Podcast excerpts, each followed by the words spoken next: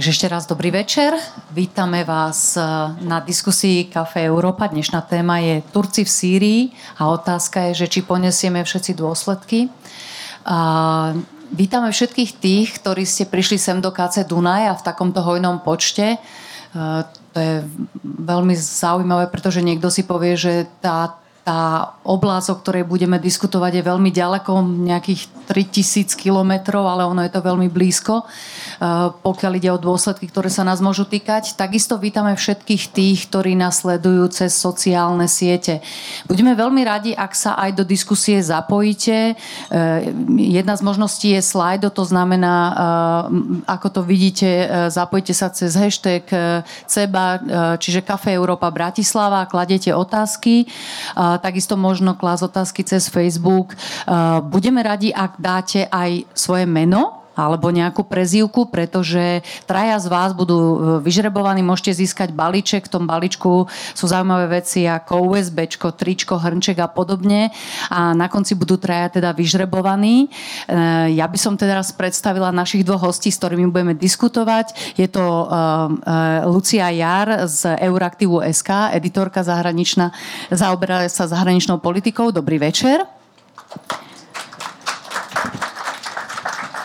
A takisto vítam Jaroslava Drobného, arabistu z, z Filozofickej fakulty Univerzity Komenského. Dobrý večer aj vám. Toľko na úvod, dúfam, že som nič nezabudla. Ja by som sa na úvod spýtala, Aká je teraz e, v prvom rade aktuálna situácia, pretože e, dnes som síce bežím z prednášky, ale v každom prípade započula som, e, Erdoğan hovorí, že Kurdi sa nestiahli, vyzval prezidenta Spojených štátov aj Ruska, aby teda urobili v poriadku, takže povedzme si aspoň stručne, o čom budeme hovoriť, aká je aktuálna teda situácia tam. Lucia, môžete aj vy. Dobrý večer ešte raz. Aktuálna situácia, situácia je taká, že mm, momentálne prebieha mm, teda ten taký ceasefire, e, e, to ustupovanie e, mm, kurdských jednotiek, o čo sa teda starajú kurdské jednotky spoločne s Ruskom po tej dohode, teda ktorej, ku ktorej dospeli. Um, Turci uh, sa snažia vyčistiť územie presne medzi Eufratom a Tigrisom, keď sme sa učili, že kde je Mezopotámie, tak presne taký ten dlhý pás. Je to v tej najširšej časti okolo 500 km, oni tam majú asi 480. Uh, no a, a do hĺbky teda sa snažia ísť okolo 32 km, myslím. Snažia sa, aby z tejto zóny sa dostali kurdi, najmä tí ozbrojení kurdi, tie milície mimo túto zónu Samozrejme, tam je stále žijúce obyvateľstvo, prevažne kurdské, o tom sa budeme teda rozprávať, ale nie len kurdské, sú tam stále Arabi, sú tam um, zo pár jezídov, um, asírčania, rôzne iné skupiny. Takže tí, ktorí majú zbranie, sa majú odsunúť. O to sa starajú Rusi a Turci a dedinčania sa snažia nejako medzi tým existovať a žiť svoj život, ale veľa iného sa teda deje. Mimochodom, keď sa pozriete na nejaké mapy, pozeral som mapy BBC a ono je to veľmi husto obývaná oblasť. To sú malé dediny a keď boli naznačené bodkami, tak to bolo more červených bodiek. Čiže to vôbec nie je región, kde by bola púšť a jedna noha tam, druhá tam. Je to naozaj veľmi široko osídlené, ale vysvetlíme si možno na úvod, že prečo došlo k tej invázii, lebo e, naozaj, keď, keď som si pozrela, že koľko takých tých útokov urobilo Turecko, či už v tej e, časti e, e, irackej alebo sírskej, tak od 95. roku ich bolo zhruba 8. Čiže nie je to prvýkrát. Ale ak to správne chápem, tak častokrát to bolo preto, že Kurdi nejakým spôsobom útočili tam v oblastiach alebo bol nejaký teroristický útok. Tentokrát Nemám vedomosť o tom. Proste jednoducho, mohli by sme si aspoň, asi povedať, že, že čo bolo dôvodom e, priamým tej invázie. Samozrejme, Erdoğan to už aj avizoval, aj keď bol v OSN. Neviem, možno niektorí to brali len tak, keď ukazoval tú mapku, že pokiaľ ich chce až dokonca až po Raku stiahnuť Kurdov, ale bralo sa to tak, že a, OK, to je jeho plán. Ale teraz, keď zautočil, čo bolo tým hlavným dôvodom, Jarko? No tým hlavným dôvodom, ja si myslím teda osobne, že e, bolo vytvorenie, a, vytvorenie akéhosi váku a v podstate, keď, keď e, sa Spojené štáty stiahli, respektíve vyhlásili, že sa stiahujú z tejto oblasti, tak e, Erdogan získal alebo nejak si uvedomil, že možno má priestor na to, aby sa do tejto oblasti nejakým spôsobom on e, natlačil, aby nejakým spôsobom on získal teda priestor pre, pre ochranu podľa jeho svojich hraníc, respektíve Turecka. Mm. Nakoľko veľký problém je vlastne pre e, Turecko tá oblasť, ktorej, ktorej teda Kurdi tam fungovali. A možno, že by sme si mohli aspoň aj trochu vysvetliť, že čo to je, ako my väčšinou čítame v médiách, znie to ako Mijava, volá sa to Rojava alebo Rožava, to niektorí čítajú. Rožava. Rožava, áno. A niekto to už aj poslovenčil. A v každom prípade je to taký unikátny systém, možno utopistický, čiastočne niektorí hovoria demokraticky, niektorí to kritizujú. V každom prípade je toto ten systém, ktorý naháňal Turecku strach, eh, že eh, ani tak možno nešlo o ten terorizmus smerom do Turecka, ale to, že, že by sa tam mohol vytvárať niečo ako keby pseudoštát? Uh, určite áno. Ja by som ešte pridala k tým dôvodom, ktoré Jaroslav spomínal, uh, aj takú domácu politickú scénu, pretože to je vždycky dôležité a práve pri takých uh, lídroch a prezidentoch alebo premiéroch vedúcich osobností, akým je Erdoğan, vždy vždy oni v prvom rade rozmýšľajú nad svojimi voličmi. Čiže jeho voliči momentálne prežívajú to, že viac ako rok prebieha obrovská finančná kríza Turecku. Ešte stále to trvá. Jednoducho mena padla neskutočne zrazu um, neviem, paradajky, čo stali 50 centov, e, akože európskych, euro, eurocentov, tak dnes, dnes sú drahšie pomaly ako u nás. Úplne akože bežné veci začínajú byť, začali byť strašne drahé mm, od, fakt úplne od najbežnejších vecí až po vzdelávanie a tak ďalej. Hej? Že za, za jeden rok sa tá situácia strašne zmenila. A teraz veľmi podobné, čo sa deje tiež, môžeme to tak, takú paralelu so Slovenskom vidieť, alebo so Strednou Európou je, že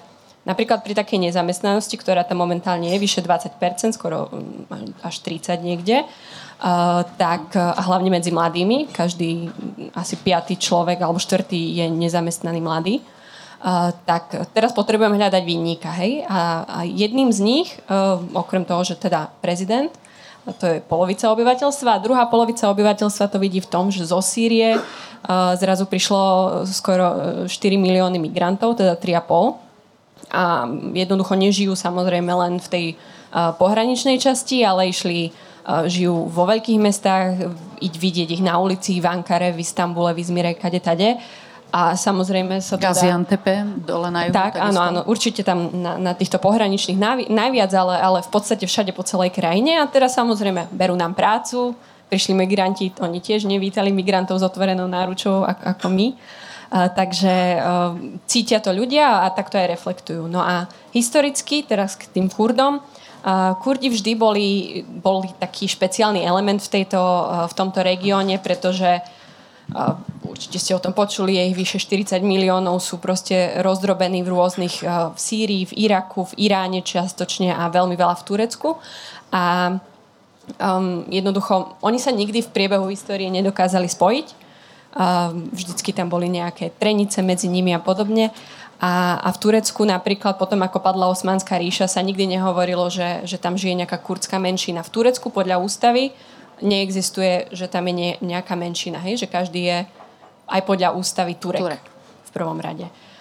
Čiže e, také, také etnické nejaké strety alebo také, také pocitové veci tam stále sú, ešte stále dodnes.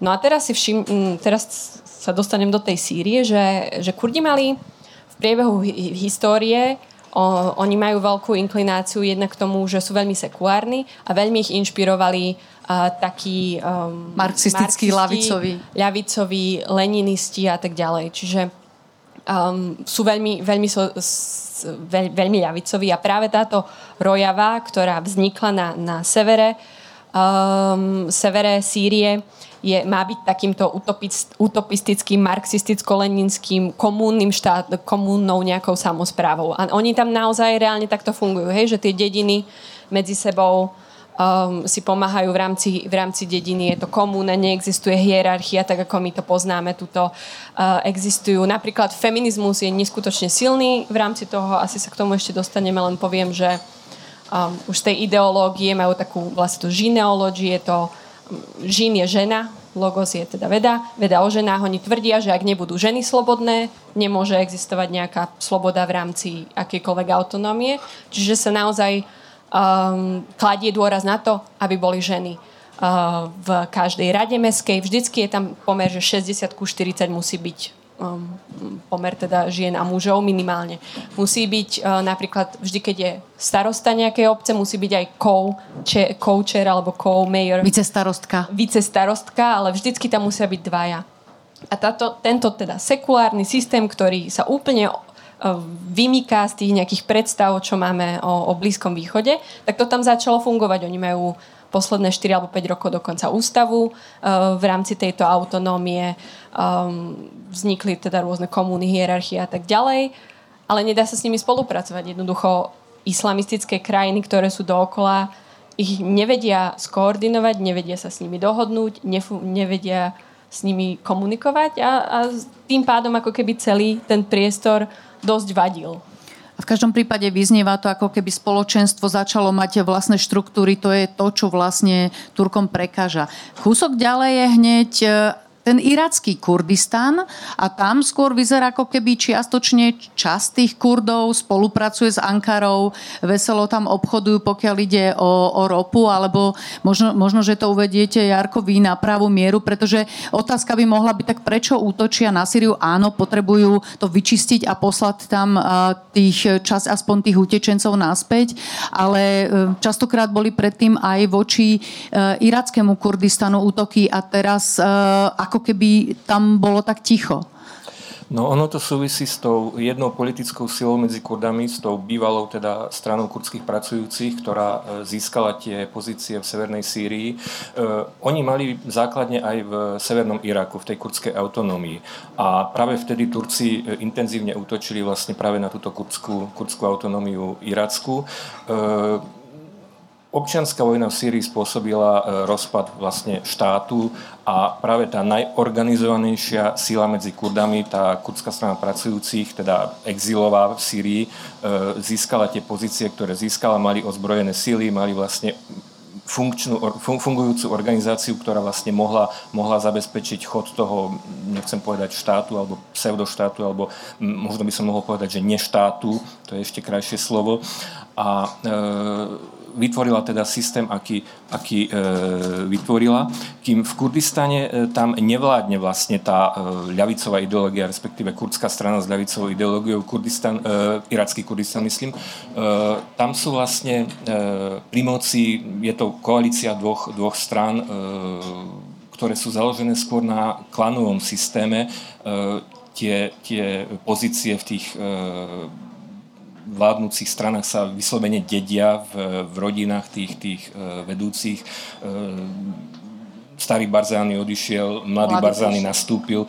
Áno, je to, je to úplne normálne. A tá, tá, ten štát, lebo kurdská autonómia v Iraku funguje naozaj tiež ako samostatný štát. Áno, majú, majú stále, stále vzťahy s Irakom, sú súčasťou Iraku. To referendum o nezávislosti im tak trošku nevyšlo, lebo mm. v podstate stratili viac, než, než získali. Mm.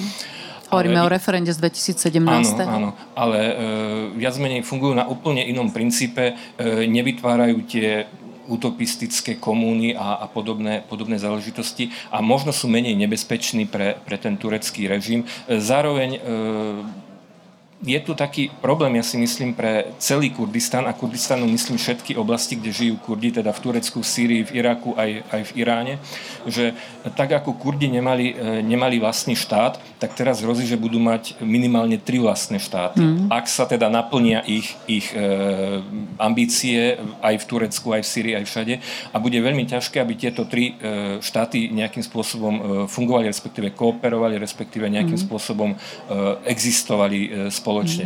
Tá uh, Ojalan, on na to mal teda istý, istý plán, on v podstate vymyslel ten... ten Hovoríme o dlhodobo z, áno, z, z, vodcovi, väznenom o vodcovi PKK, áno. ktorý je v Turecku väznený. On vlastne vymyslel ten systém, podľa ktorého funguje tá rožava a jeho, jeho taký nejaký plán alebo program bol, že v podstate Kurdi, e, dobre, žiaden štát nechce, nechce vznik Kurdistanu, tak sa vytvoria autonómie vo všetkých štátoch, kde žijú, žijú Kurdi a tie autonómie následne vytvoria akúsi konfederáciu autonómií, že budú existovať pôvodné štáty, ale aj niečo na spôsob akéhosi kurdského, dajme tomu, že, že, že štátu. A toto je vlastne hrozbou pre všetky tie, tie štáty, nielen pre, mm. pre e, Turecko, ale viac menej aj pre, aj pre Irak, respektíve pre mm. kurdskú autonómiu v Iraku, ktorá e, síce pomáha svojim kurdským bratom, tak to nazvime, ale nejakým spôsobom určite e, tá štruktúra spoločnosti, ako funguje tá spoločnosť, je možno trošku naozaj konzervatívnejšia a nemajú, nemajú nejakým spôsobom e, v úmysle pridať sa k tým, k tým ideálom mm Kurdov v Sýrii. Ešte by som ale povedal, že hovoríme stále o, dá sa povedať, jednej politickej sile Kurdov o tej PKK, respektíve následníckej organizácii a oni nereprezentujú, podľa mňa naozaj nereprezentujú všetkých Kurdov, napriek tomu, že ovládajú to územie, majú tam reálnu, reálnu moc, ale sú aj politické strany, respektíve hnutia Kurdov, ktoré sú v opozícii voči týmto, voči týmto nazvime to, utopistickým ideálom. E, ktoré sú možno tradičnejšie, ktoré sú nejakým spôsobom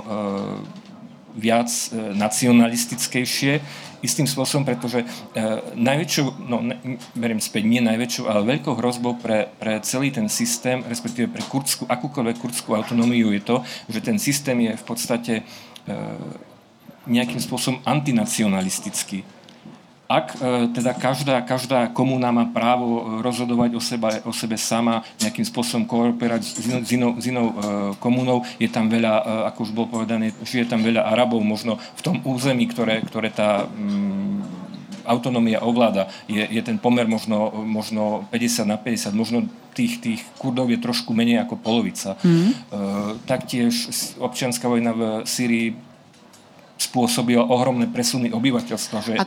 vlastne nemáme štatistiku, koľko ľudí tam mm. žije, akých sú, a, akých národností a podobne. A to je vlastne tá otázka, že keď by teraz poslali, a my nevieme koľko, ale uh, hovoria až o dvoch miliónov z tých 3,5 milióna um, opäť e, vysídlencov, ktorí prešli na druhú stranu na, na smerom do Sýrie. E, takisto je to zmiešaná, tiež sú to Arabi, ale takisto aj čas Kurdov, však vieme, že aj z Kobáne prešli, keď som tam bola v Syriči, e, v utečeneckom tábore, tam bolo veľa, veľa utečencov tiež z rôznych, rôznych ako keby etník.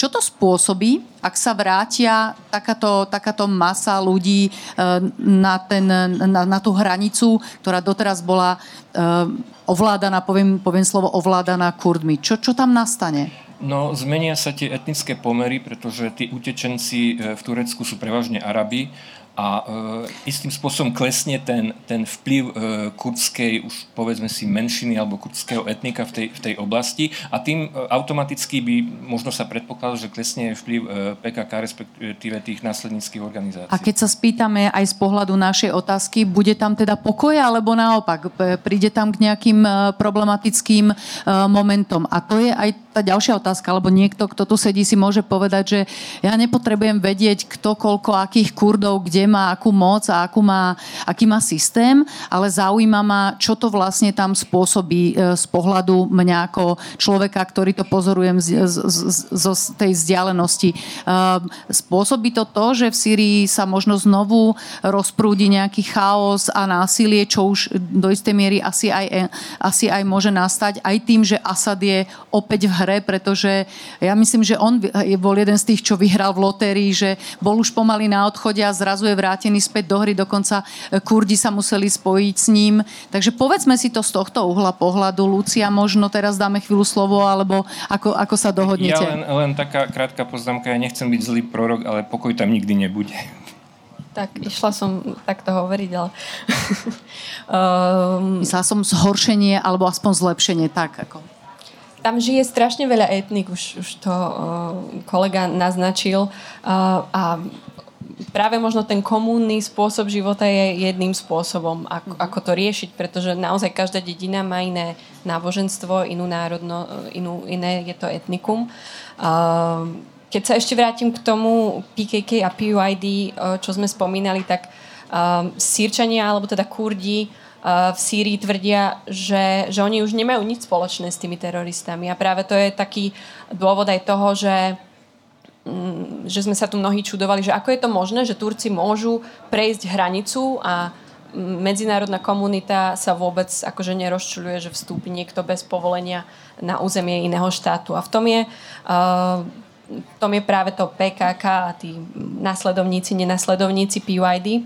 Uh, v ešte 90. rokoch uh, podpísal uh, Asadov otec s vtedajšou, vtedajšou tureckou vládou jednoducho Adanskú dohodu a teraz Adanská dohoda... A na ňu sa vlastne Turci teraz a odvolávajú. Na ňu sa ešte stále o ňu odvolávajú. Vzhľadom na... Adanská dohoda bola o tom, že teda Sýrčania sa dohodli s Turkami, že ak príde odžala na PKK na územie Sýrie, tak majú, majú Turci právo prísť a vyčistiť to tam, urobiť s tým poriadok. To isté uh, podporil potom uh, Asad, uh, Bashar al-Assad, v 2000, teraz neviem ktorom. A, a, čiže ešte stále to ako keby bolo, bolo potvrdené aj súčasným prezidentom, ale odvtedy sa samozrejme situácia zmenila. Turecko e, s Damaškom už absolútne nemá dobré vzťahy. No a, ale, ale Turci sa stále odvolávajú na to, že áno, my tam predsa máme PKK, my tam máme tu, tých e, teroristov, tak tam predsa môžeme ísť. Ale samotní Kurdi, samotný PYD, aj Damašk hovoria, že PKK tu, tu už neoperuje.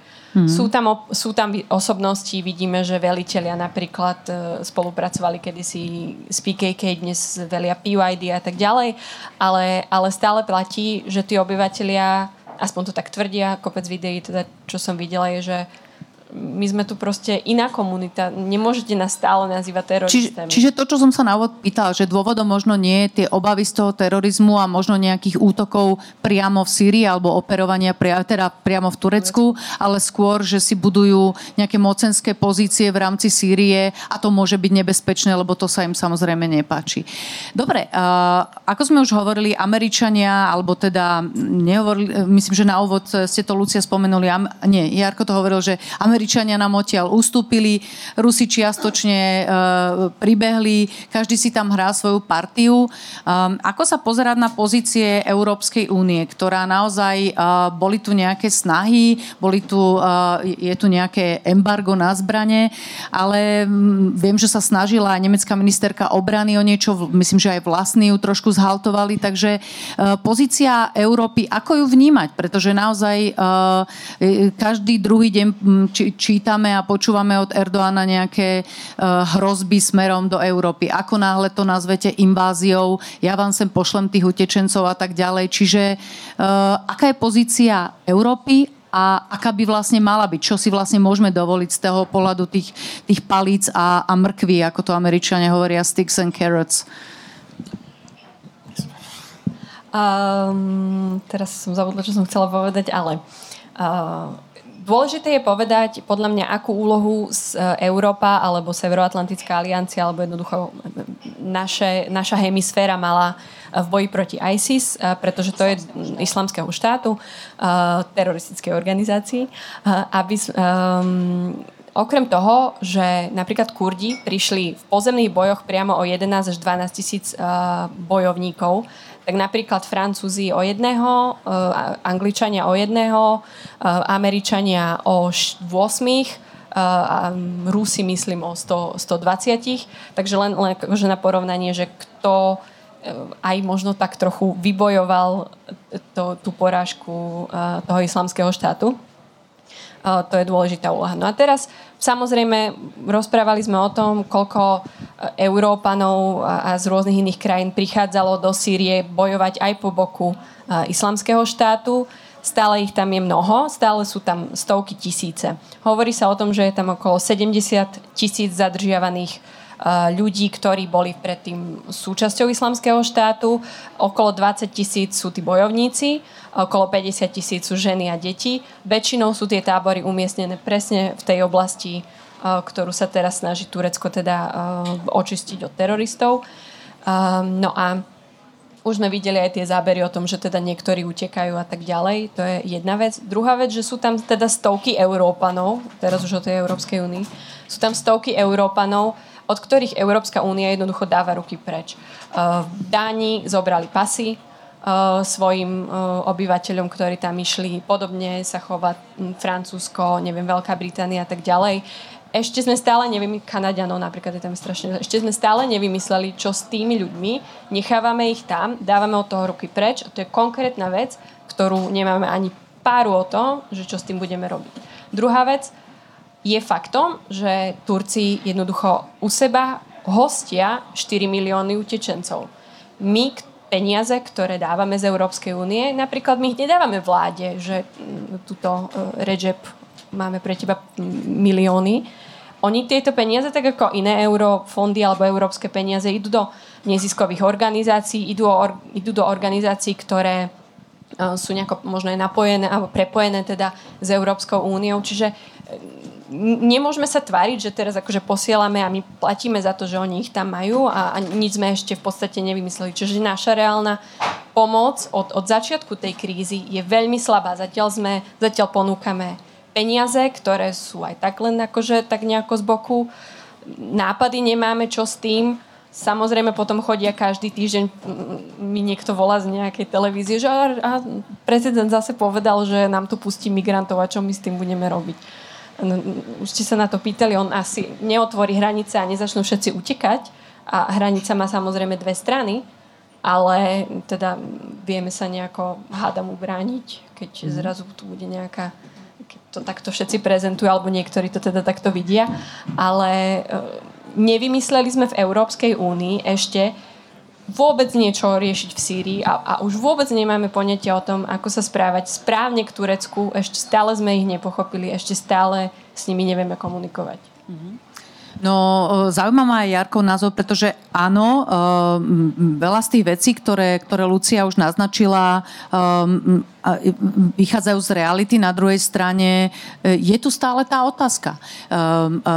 Vy ste povedali, že Erdoğan má naozaj veľmi zlú ekonomickú situáciu, je tam veľké množstvo nezamestnaných, takisto v rámci svojej politickej strany stráca bývalých spojencov. Myslím, že prehral dokonca dve najväčšie Ankaru a Istanbul prehral aj ako ako líderstvo v meste a ono sa to môže zdať, že čo ma má čo zaujímať, že, že kto bude starostom tej, toho veľkého mesta, ale toto sú veľmi dôležité znaky, že on začína strácať politicky a vtedy môže mu, tak povedať, stratiť aj nervy.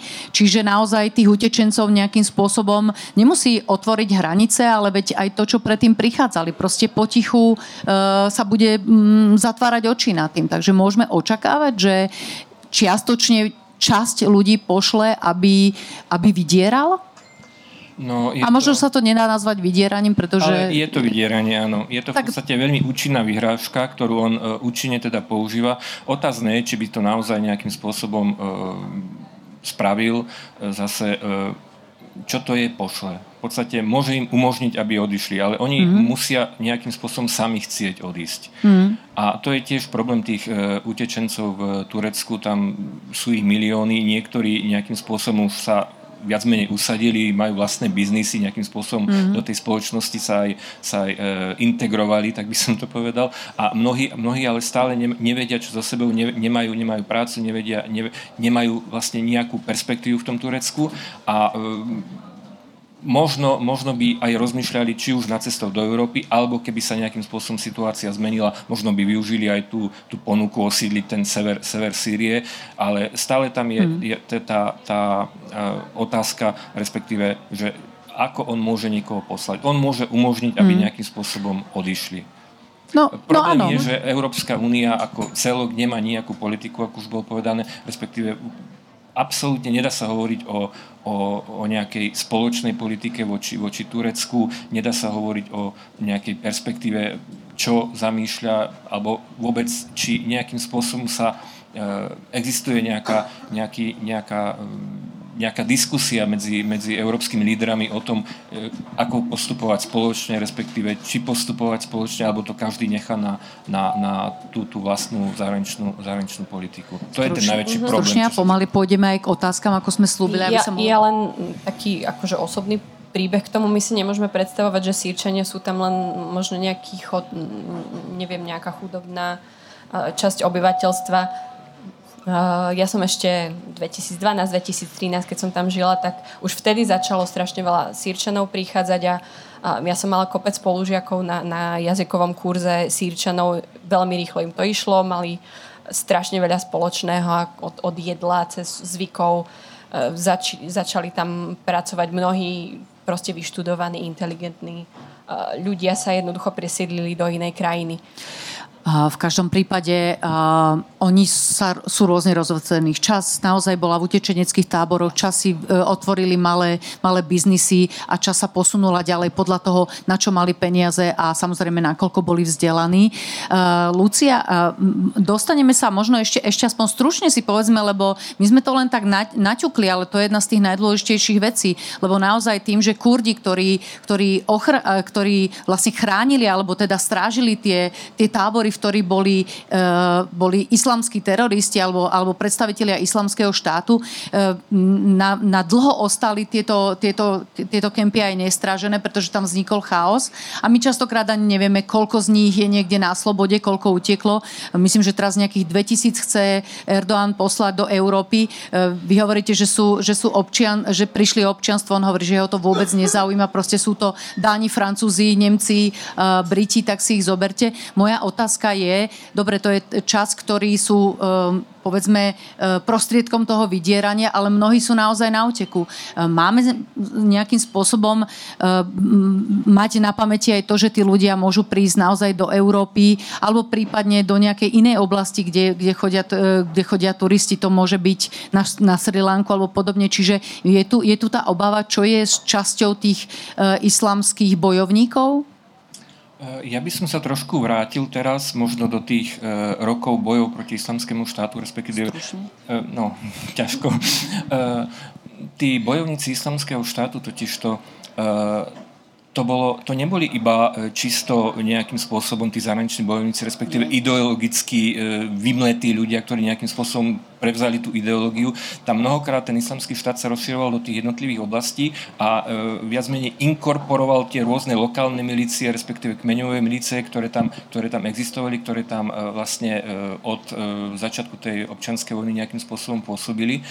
A e, viac menej mnohí z tých bývalých členov bojových jednotiek islamského štátu teraz paradoxne bojujú na strane Kurdov, lebo dostali viac menej niečo na spôsob amnestie s tým, že musia sa teda zúčastniť toho, toho odporu voči tureckým jednotkám. Mnohí to teda nejakým spôsobom akceptovali. To sú ale skôr tí domáci, tí sírsky, sírsky bojovníci, ktorí naozaj mnohokrát sa do uh, jednotiek Daešu dostali bez vlastného pričinenia. A potom sú tam tí zahraniční, tí naozaj e, ideologicky vyhranení. E, najviac ich je tam, e, ale napríklad z arabských štátov, respektíve z Tuniska je najväčšia, mm. najväčšia tá komunita mm. tých zahraničných bojovníkov a s tými naozaj nikto nevie, čo má, čo má nejakým spôsobom robiť, lebo mnohí, mnohí navrhujú aj na Slovensku tzv. Také, také krátke procesy, respektíve rýchle riešenia, ale naozaj nemožno 70 tisíc ľudí len tak zmasakrovať. Ehm, nikto nevie, ako tú situáciu riešiť. Čo s tými zahraničnými bojovníkmi? Ehm, mnohí teda tí ehm, domáci, tí nejaké ich miestne komunity sa za nich zaručia, oni dostávajú amnestiu, sú nejakým spôsobom prepustení, ale s tými zahraničnými, a nie len z Európy, ale, ale z tých arabských krajín, s tým je obrovský, obrovský problém. Nesúje proste nejaký program deradikalizácie týchto, týchto bojovníkov. No, a hlavne ani obrať o občianstvo, ak majú len jedno jediné, nie je ich možné, no, aj keď teda deje sa to. Uh, áno, legislatíva je jedna vec, ale európske krajiny.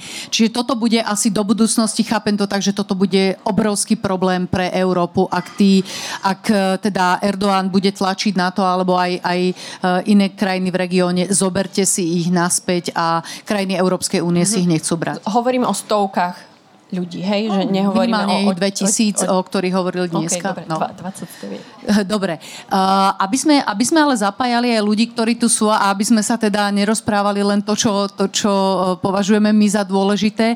Uh, budem rada, máme tu samozrejme aj mikrofón, to znamená, že ak máte otázku z publika, tak sa, pri, uh, tak sa prihláste, môžeme vám dať uh, mikrofón a kým sa nachystáte, ja by som začala zo slajda aspoň, pretože táto otázka má uh, veľa veľa lajkov, takže vidím, že zaujíma viacerých ľudí. Nemala by Európska únia definitívne sa vzdať myšlienky rozšírenia spoločenstva o Turecko. To znamená, že je tu tá nekonečná otázka Turecko áno alebo nie. V tejto chvíli to aj tak vyzerá veľmi zle pre Turecko, ale v každom prípade, ako, ako to vy vidíte. A ešte je tam dovetok, že keďže sa zdá, že militantné auto, autokratické e, črty svoje DNA sa nechce zbaviť. V každom prípade otázka je, že či by, a myslím, že už aj ten autor napovedá sám, že, že, a, že si myslí teda, že asi nie. Hej, asi, asi si to už teraz momentálne nemyslí nikto, že teda Turecko by malo byť súčasťou... Myslím, že ani Turecko v to Ani to Turecko už vôbec nie, to si to nemyslelo asi ani predtým. O, tam vôbec, uh, mňa to vždycky prekvapí, keď, uh, neviem, veľa aj novinárov sa na to pýta, že, že a, a čo teda turecké obyvateľstvo chce teda do Európskej únie alebo nie? Tam to Nikto vôbec to nespomína, všetci na to už aj zabudli, majú pocit, že čo by sme tam robili, takže úplne prakticky nemám pocit, že to je téma tam vôbec nie a u nás si to ako keby sami vytvárame. Ja som tam pravda... ešte bola za také lepšej ekonomickej situácie a oni vtedy povedali, my sa máme ekonomicky dobre. Uvidíme, čo to bude do budúcnosti, ale asi nádej už nemajú. Áno, ale nemocnice a cesty podľa mňa majú stále Turci lepšie ako my, takže uh, máme ešte, máme aj my priestor sa zlepšovať, aj oni určite. Uh, druhá vec, čo som chcela povedať k tej, k tej autokracii a militantnosti, Napríklad aj tá operácia v Sýrii veľmi zaujímavo ukázala to, ako sú rozdelené síly momentálne na politickej scéne v Turecku, pretože až e, okolo, 90, okolo 89% obyvateľov podporuje operáciu. To je strašne vysoké číslo, iba, iba 16% e, voličov kurdskej strany podporuje uh, operáciu, ale napríklad aj najväčšia opozičná sekulárna strana, uh, ešte Ataturková strana JHP, tak tam vyše, máme tie čísla 4, 64% uh, voličov tejto strany podporuje operáciu. Mm. Čiže naozaj spiknúť sa proti Kurdom ešte stále je vynikajúci politický ťah. Čiže napriek tomu, že tá situácia okolo Erdoána sa komplikuje husne, lebo ma, možno, že tí, čo pozerajú futbal, to skôr mali možnosť vidieť, že futbalisti, e, ja som to videla, keď bol ten, ten, ten zápas, myslím, že z, z Albánsko alebo čo, tak e, salutovali Erdoánovi, čo uh, ako, lebo, lebo tá krajina naozaj je rozdelená, videli sme to aj pri referende pri mnohých, ale nepriateľ môjho nepriateľa je môj priateľ. Čiže pokiaľ ide o Kurdov, tu sa spojili, dá sa to takto chápať? Áno, ja, ja len jednu poznámočku k tomuto, uh, že uh, tí Kurdi uh, sú, sú takým elementom, alebo tá operácia v Sýrii je tak silným elementom, že naozaj uh, imámovia v, v mešitách požehnávajú operáciu a tak ďalej. To, to je fakt akože v mainstreame, nie len v tlači, v, teda v médiách, ale aj fakt akože v islamistických komunitách veľmi silné. Uh, a Jarko? Ja by som sa zase trošku vrátil do histórie, do tých e, snách e, nejakým spôsobom e, prístupové rokovania Turecka s Európskou úniou. E, tam boli vždycky problémom e, bola problémom legislatíva Turecka, ktorá musela byť nejakým spôsobom zlaďovaná s Európskou úniou. E, paradoxné je, že, že tá legislatíva vznikla za vlády nacionalistických a konzervatívnych strán a práve tí e, islamisti, respektíve islamsky orientované strany, ktoré vlastne vyniesli k moci aj, aj Erdogana, e, istým spôsobom ako keby naozaj reálne k tým, k tým prístupkovým e, rokovaniam pristupovali. Ale ono to bolo také zdlhavé a tá, ten režim sa tak trošku, respektíve tá politika sa tak trošku aj zmenila a e, viac menej Erdogan prešiel na tie autokritické pozície a začal využívať, lebo e, v Turecku tam boli vlastne v opozícii voči sebe e, nacionalizmus a, a ten, nazvime to islamizmus. Je, mm. Nemám rád to slovo, ale použijem ho. A e, Erdogan začal veľmi intenzívne e, využívať aj ten nacionalizmus a získať vlastne tých, tých voličov, ktorí normálne nevolia jeho stranu, pretože stále ju pokladajú za stranu s nejakým islamským e, zázemím, za stranu islamsky orientovanú, ale ten nacionalizmus, na ten nacionalizmus oni reagujú a ono to funguje naozaj. V Turecku je veľmi silný nacionalizmus, ono to má naozaj myslím si, že ten štát to má v DNA, ako tam niekto aj poznamenal. Ale je to záležitosť ešte z, z dávnej doby vlastne, keď, keď sa Osmanská ríša rozpadla, vznikla Turecká republika a ten Ataturk vlastne založil ten štát na, na, na nacionalizme. Ten nacionalizmus bol vlastne tou ideológiou alebo tou ústrednou myšlienkou, na ktorej ten štát stal a viac menej... Ale nie na tom islamizme, na ktorom vlastne to stavia áno, teraz Erdoğan. Áno.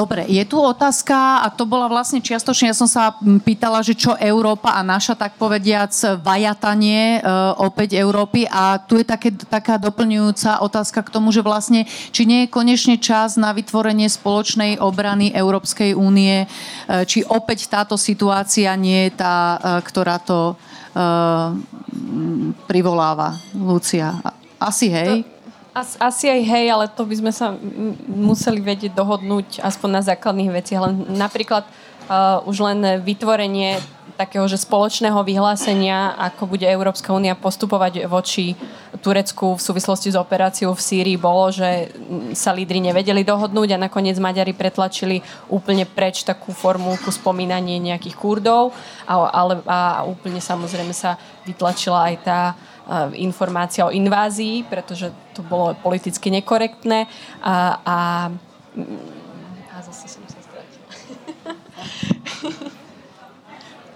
Dobre, ja, ja by som možno teda, uh, ak, ak sú teda otázky, ktoré sú v, boli, uh, nie? Môžeme ísť teda uh, pokračovať slajde, dobre, ja som myslela, že či uh, Môžeme aj samozrejme cez, cez slajdo pokračovať, ale ak by ste mali otázku, uh, f, f, môžete sa kedykoľvek prihlásiť, bude vám poskytnutý mikrofón. Tu je otázka na, na, na, na genocídu zrejme, o ktorej aj pred pár dňami sme, uh, bola opäť aktuálna aj v súvislosti, aj v súvislosti s tým, že v americkom kongrese, to bolo myslím schválené, že ako je možné teda likvidácia kresťanov v Anatólii a uh, sa v školách nevylučuje nevyučí ako holokaust. To je trochu... Uh, Turci pred 100 rokmi zavraždili cílka 3 milióny Grékov, Arménov, Asyrčanov. Uh, v každom prípade toto je veľmi citlivá otázka, pokiaľ ide o, o, o, o, o genocidu arménsku. Uh, tak je to teda zahrnuté. Samozrejme, tam boli aj iné národnosti. Uh, učí sa to tak učí, tam je veľmi zase Záleží, dôležité zase to, to slovičkárenie, lebo to je strašne dôležité. Ak to nazveme genocída, e, vyplývajú z toho mnohé záväzky pre tú krajinu. E, Turecko ako následnícka krajina Osmanskej ríše, ktorú teda sme uznali, že je následníckou, by muselo zobrať záväzky, e, ktoré vyplývajú z toho, že sa uskutočnila genocída. Genocída v krajine. A to znamená, že by sa museli platiť reparácie, že by mnohí Arméni mohli prísť, žiadať napríklad pozemky v Anatolii a tak ďalej. Čiže úplne prakticky to jednoducho Turci nemôžu prijať. Už, už boli také, um, také snahy, že, že skúsme to nejako zapojiť do, do nejakých kurikúl a tak ďalej. A Erdoğan bol celkom aktívny oproti predošlým lídrom napríklad v tejto otázke, ale, ale stále je to taká draždivá téma, má to veľa konsekvencií a ale mnoho krajín, aj Slovensko, akože už povedalo myslím, že 10 rokov dozadu, že, že naozaj to bola genocída. Uh, Turci sa napríklad ale bránia, máme aj pamätník v Petržalke, uh, Turci sa ale napríklad bránia, že to bolo jednoducho vojna, že zomierali ľudia aj na tureckej, teda na osmanskej strane kade tade, takže um, to, to je ich argument. Je to, je to naozaj veľmi živé. Ako náhle akýkoľvek parlament sveta sa rozhodne, že o to bude len prejednávať, tak uh, Turci stiahnu, veľmi rýchlo stiahnu veľvyslanca. veľvyslanca. Je to veľmi, je to veľmi také, taká citlivá otázka. Jarko, uh, možno otázka na vás, že či je pravda, že Kurdi spolu s Turkami sa podielali na tej genocíde Arménov, o ktorej teraz uh, Lucia hovorila? No, bohužiaľ je to pravda. E, vlastne tá genocida Arménov, tá oficiálna politika osmanského štátu bola vtedy e, vysťahovať Arménov z blízkosti frontu, kde mohli nejakým spôsobom pomáhať ruskej armáde a aj pomáhali. Bolo mnoho partizánskych jednotiek, bolo mnoho jednotiek arménskych povstalcov proti, proti osmanských. Eh, rozhodli sa teda vysťahovať týchto, týchto Arménov do vnútor, vtedy ešte vnútrozemia Osmanskej ríše, vlastne práve do tej Mezopotámie, medzi, medzi, do sírskej púšte viac menej. A e, bola tam vlastne oficiálna politika, teda to, tá deportácia prostredníctvom e, osmanskej armády a tá neoficiálna politika to boli naozaj útoky e, kurdského, tureckého aj arabského obyvateľstva na týchto utečencov. Cestou ich vlastne okradali, vraždili, zabíjali a každý sa nejakým spôsobom Arméni boli v pozícii vlastne nie, že treťotriedného, ale vôbec netriedného e, obyvateľstva v Osmanskej ríši v tej dobe a každý sa na tom chcel nejakým spôsobom podielať na, na viac menej obohatiť sa, respektíve nejakým spôsobom získať na tom, na tom vysťahovaní. A boli to áno, aj Kurdi, aj Kurdi sa podielali na, na, na tej genocíde. Hmm. Aj Arabi, aj e, Turci. A mimochodom do dnešného dňa je myslím, že viac Armenov vysťahovaných všade po svete, ako ich, ako ich, ako ich je doma uh, v, krajiny, v krajine. Uh, zaujímavá otázka, kam možno dnes realisticky zaradiť Turecko z geopolitického hľadiska? Možno aj záleží, kde Turecko, v ktorej časti Turecka, ale Lucia, skúsime? Rozmýšľam nad tým a povedala by som, že, že podľa toho, odkiaľ fúka vietor, lebo takto to fakt vyzerá. Uh, keď sa treba, tak sa zavolá Donaldovi Trumpovi a potom sa stiahnu vojska. Teraz je veľmi dôležitá spolupráca s Ruskom. A v tomto je Erdogan veľmi úspešný, dá sa povedať. Áno, a on stále reflektuje to, čo sa jednoducho deje doma, uh, ako, reaguje, uh, ako reaguje obyvateľstvo na neho sa naozaj treba v prvom rade pozerať cez to domáce turecké obyvateľstvo, čo sa vtedy hovorí. A on o mnoho ľahšie vysvetľuje napríklad doma spoluprácu s Ruskom, ako spoluprácu s Európskou úniou alebo so Západom. Tiež tam majú taký antizápadný uh, narratív veľmi populárny, čiže keď, uh, keď chce zase byť za, za lepšieho, tak skôr ide uh, k Rusku, alebo stále sa preto hovorí o, o systéme ktorý kúpili teda od Ruska, že, že bude fungovať napriek tomu, že ho Američania odmietajú, pretože je to súčasť NATO. Pretože ak by ru, ruský systém S-400, ktorý teda je radarový systém, komunikoval so stíhačkami, ktoré Turci chcú kúpiť od Američanov, to sú F-35, myslím, tak uh, jednoducho to, to, jednak to spolu nekomunikuje, jednak dokážu tí Rusi, ktorí uh, budú ovládať ten systém, zistiť, ako fungujú americké stíhačky alebo americké systémy, čiže jednoducho je to nekompatibilné a ešte je to ako keby protichodné. A napriek tomu to ten Erdogan robí a napriek tomu mu to všetci naokolo partneri mm-hmm. na to dovolia. A to je, to je uh, myslím, že prednedávnom bol taký prieskum v Nemecku, že či by mali byť Turci súčasťou NATO a veľká časť Nemcov mala s tým tak problém a už, už sa tá otázka viackrát vynorila, že teda v Európskej únii asi nie minimálne teraz nie na dlhé roky, ale či Turecko vôbec v NATO, keď naozaj sa kamaráti možno viac s tým Ruskom ako, ako s celým systémom? Je to relevantný partner? Lebo e, e, keď sa na to pozrú triezvo analytici, tak povedia, že e, toto sem nemotajte. Ako, ako partner v rámci NATO je to, je to stále relevantný partner. No zase sa musíme vrátiť do histórie. Prečo vzniklo NATO, ako vzniklo NATO. NATO vzniklo proti sovietskému zväzu, respektíve proti sovietskému, sovietskému bloku. A možno je celé na to nejakým spôsobom prežité, poviem to tak otvorene, možno naozaj treba hľadať nejaké, nejaké iné možnosti, respektíve iné spôsoby tej kolektívnej bezpečnosti európskych krajín, aj spolupráci s, s, so Spojenými štátmi, aj spolupráci možno s nejakými inými krajinami mimo, mimo e, Európy. V tomto ja si Len... tak trošku ešte by som sa vrátil, že kde je Turecko, no ono je na pomedzi Blízkeho východu a Európy, ale ale, ale ja si myslím, že, že e, ako si tá história nepustí a je viac a viac ťahané do tej, do to, na, na ten Blízky východ a so všetkými negatívnymi aspektami, čo k tomu mm. patria jednoducho. Tam je to tak.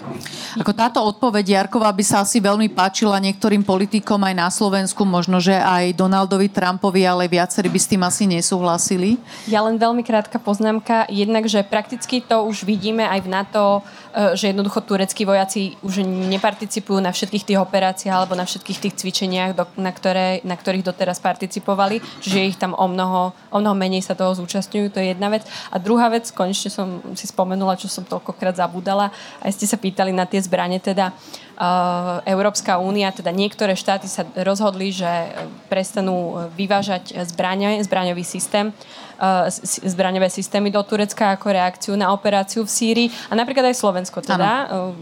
Peter Pellegrini, premiér, teda povedal, že súhlasil s partnermi a v Bruseli sa rozhodol, že aj my to teda stopneme. Čo to znamená, že my nebudeme, myslím, do Turecka posielať um, Odminovávače. Odminovávače, presne to je to slovo. A, napríklad e, Turci zase spätne hovoria, že dobre, tak teraz uh, Európska únia nám nebude posielať zbranie, ale my, my ich jednoducho po, potrebujeme, máme nejaké peniaze, čiže to zase posilní našu ekonomiku, vieme to, mm. vieme, vieme to doma to si to... Takže je to taká, opäť taká zvláštna zbraň Európskej únie proti Turecku. Či, efektívna? Čiže otázka. máme my voči ním vo, nejaké Máme. Nátlakové? Turecko je na nás, na Európskej únie, únii ekonomickej najviac závislá, ako sa dá. Hmm. Čiže a využívame to dostatočne? A, to a mali by sme to využívať? Ak sa chceme e, stavať na zadne a, a rozprávať jazykom, ktorému rozumie aj prezident Erdogan, tak asi áno. Ešte možno by sme trochu mali povedať k tomu Rusku, lebo niekto si povie, že čo tam tí Rusi vlastne robia, okrem toho, že samozrejme im to vyhovuje a, a využívajú situáciu, ale oni takisto tam bojujú tie svoje proxy vojny, lebo tiež tam majú čas svojich islamistov, čiže oni to robia možno múdrejšie, ako to robia európske krajiny. Teraz to hovorím z toho pohľadu cynika, že oni si vybavujú účty s tými svojimi islamistami na území toho sírskeho, alebo, alebo ako by ste to vy, Jarko, mm, nazvali tú ruskú účasť e, v, tom, v, tom, v tejto situácii? No, ja si myslím, že vlastne Rusi tiež iba niečo využili. E, Rusko sa chce, no, chce vrátiť, ono nikdy veľmocou neprestalo byť ale nejakým spôsobom chce znovu svetu ukázať, že to veľmocou je a že dokáže efektívne zasahovať mimo svojho územia v rámci nejakých spojenectiev, respektíve vybudovať si akési, nazval by som to, klientské režimy alebo podporovať klientské režimy a že je v tom úspešné. A keď to robia Spojené štáty, prečo by nemohli aj oni? A evidentne to vedia, vedia robiť dosť efektívne a darí sa im v tom, vidno to na vývoji tej občianskej vojny v Syrii, keď naozaj tá ruská pomoc e, vlastne mm. e, prezidenta Asada udržala a dá sa povedať, že, že oni mu síce ja si myslím, že občianská vojna je veľmi ďaleko ku koncu, ale zvrátili ten, ten osud e, sírskeho režimu aj s tým spôsobom znova, znova sa ten sírsky režim, dá sa povedať, v tej Syrii šíri a práve pomocou tej ruskej, ruskej e, pomoci. Inak kto by to bol povedal ešte pred pár rokmi, ako uh, uh, Barack Obama kreslil tie červené čiary a stále ich posúval, posúval a Asad už mal zrátané dni, hodiny a minúty a ešte tam je a teraz vyzerá naozaj posilnený. Uh, je tu ale otázka k tomu, že vlastne tým, že sa aj um, teda Američania um, ja by som to povedala, odtiaľ odpratali uh, otázka síce smeruje k Turecku, ale myslím si, že nie je v tom len Turecko, sú v tom aj e, viaceré krajiny zainteresované, že či si nemyslíte, že vlastne uh, tieto kroky, ktoré sa teraz dejú, autor sa pýta na Turecko, ale ja si myslím, že viacerí účastníci tam hrajú svoju partičku, že jednoducho, či to uh, znovu nemôže viesť k tomu znovu ob, ob, obnoveniu islamského štátu a vytvoreniu novej destabilizácie na Blízkom východe pretože asi to, že zomrel, alebo teda bol zavraždený, e, za, za, z, um, za, zabitý uh, Bagdády, to, to nie je koniec uh, tohto. Dnes dokonca chytili Turci jeho sestru, hej. Uh, tam to, ne, ja, ja si to neviem predstaviť, že to teraz bude akokoľvek pokojnejšie. Uh, to, ako sa prezident Trump uh, zachoval k partnerom, to ste určite už akože čítali x krát, uh, že teda sme sa na nich spoliehali a naozaj 12 tisíc, ja to fakt prizvukujem, 12 tisíc kurdov zomrelo proste na, na zemi v boji proti islamskému štátu a 400 zahraničných vojakov. Čiže ten obrovský nepomer. Američania nedali Kurdom vedieť, že zajtra sa jednoducho začínajú stiahovať. Hovorilo sa o tom, možno sa to dalo očakávať. Um, dokonca Jim Mattis v decembri kvôli, kvôli tomu uh, odstupoval. Um, vedeli sme, že je to v programe Donalda Trumpa, že sa tak zachová, ako sa zachová, ale, ale takéto stále, stále niečo nové, stále si niečo ráno prečítame na Twitteri. Veľmi ťažko sa podľa mm. toho robí politika, už vôbec nie na Blízkom východe. A potom sú tam Rusi, ktorí čakajú kamarátia sa s Damaškom, keď mm. treba, tak aj, tak aj s Kurdami. Potom zase s Ankarou úplne, úplne tak číhajú a veľmi efektívne sú tam teraz tí, ktorí udávajú rytmus, ktorí sa spojili s Turkami, ktorí to tam mm, mm patrolujú, proste chodia dookola a, a vyšli z toho úplne ako víťazi oproti tomu, čo, čo má za sebou Washington tak uh, tých amerických vojakov tam nebolo veľa, ale uh, bola, to, bola to skôr taká symbolická sila a to, že narýchlo odchádzali, myslím, že prekvapilo aj ich samých, však tam nechali nedojedené veci na tých základniach. Rusi, Rusi si to s veľkým gustom točili a samozrejme vysielali. Ináč, ja by som do toho ešte, uh, oni sa teda stiahujú, ale neodišli a naopak ano. na juhu Sýrie budujú základne. Budujú základne, oni vravia na ochranu ropných polí, uh, celkom pochopiteľne a pragmaticky, hej? A, a irackej hranice a naozaj, že e, vyzerá to, že, že Spojené štáty tam teda stiahli sa z tej tureckej hranice, ale vo vnútrozemí chcú zostať, alebo zatiaľ a, plánujú zostať. A toto takisto bolo veľmi ostro kritizované, že teda Kurdom uh, ste vrazili dýku do chrbta, ale teda strážite ropné polia, hej? Je to veľmi e, zle vnímaný krok, ale myslím si, že nie je prvý. Aj, aj teda medzi uh, kurdským obyvateľstvom v Sýrii. A, a dokonca sa hovorí aj o tom, že mnohé jednotky sa trochu presunú vyššie do, do Gruzínska uh, kvôli, kvôli teda ďalším mm. operáciám, čiže ešte sa to tam... Asi oni nepôjdu domov, tak ako, ja by... tak ako to prezentuje prezident. V každom prípade, ale otázka bola, a to by sme mali zodpovedať, že či je tu hrozba nejako vytvorenia ešte islamského štátu, alebo aká je tam tá sila toho E, ja nechcem, aby to vyznelo cynicky, ja si to samozrejme neprajem, ale keď si zoberieme tú históriu niekoľkých rokov dozadu, tak práve ten islamský štát bol ten jednotiaci prvok, na ktorom sa na boji proti islamskému štátu sa vedeli všetci zhodnúť. A um, naozaj nechcem, neprajem si, aby sa nejakým spôsobom znovu obnovil, ale ani si nemyslím, že sa obnovil. No, ovláda nejaké zopár ropných polí západne od, od Palmíry a potom sú už iba roztrúsení, e, dá sa povedať, že sú v podzemí v tom, v tom, v tom, e, na tom území ovládaným e, sírskymi demokratickými silami. Ale keby nejakým spôsobom ten e, islamský štát znovu vzrastol, vzrastla jeho sila, tak zase by som možno očakával kooperáciu všetkých tých, tých mm. e, teraz nepriateľov. Mm. Takže nechcem hovoriť, že by to bol pozitívny mm prínos nejaký, ale možno by to, by to trošku pomohlo tej situácii. Hmm. Je to naozaj cynická myšlienka, ale bohužiaľ. Jarko, ja budem ešte cynickejšia, ale budem, budem to mať e, o, zabalené do otázky, lebo uh, novinárka Česka, ktorá pozná oblasť, dala taký status, že Bagdády, ktorý bol mm, zabitý Američanmi, býval 5, rokov, 5 kilometrov od tureckých hraníc v Idlibe, oblasť, ktorú má Turecko pod kontrolou, má tam e, kontrolné väže po 12 kilometrov a milície, ktoré e, vlastne ovládajú Idlib, sú napojení na Turkov a jej otázka bola, znamená to teda, že Bagdady býval, e, čítam z češtiny, v tureckej bezpečnej zóne?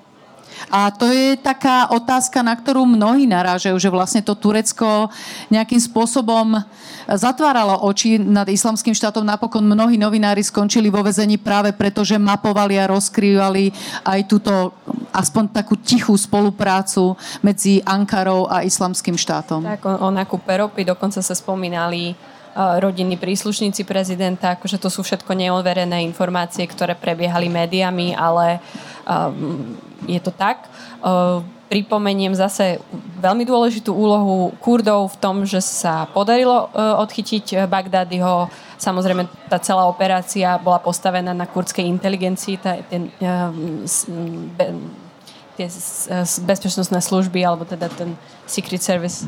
Ktoré áno, tajné služby. Áno, tajné služby, ktoré teda tam, aké, aké majú Kurdi, tak na základe toho mohli Bagdád ho odchytiť. A hovorí sa o tom, že keď Jaroslav spomínal, že, že bol ten spájací element, že jeden nepriateľ bol spájací element, tak sa hovorilo a je mnoho videí takých, že, že naozaj Kurdi idú, bojujú, alebo iné jednotky idú a bojujú vo, a, a, a jednoducho tie turecké tanky stoja a čakajú a, a pozerajú, ako to, ako to Kurdi vyčistia. Takže ja tam ešte, to bolo veľa... Ešte chcem do toho trošku vstúpiť, ale iba, iba taká, taká poznámka, lebo stále my hovoríme o Kurdoch, o Kurdoch, ale naozaj sú to sírske demokratické sily, mm-hmm. tvorené nielen Kurdami, tvorené aj Arabmi, dokonca Turkmeny, Turkmeni to sú ano. vlastne miestni Turci, tak im hovoria, hovoria v, v tých arabských oblastiach.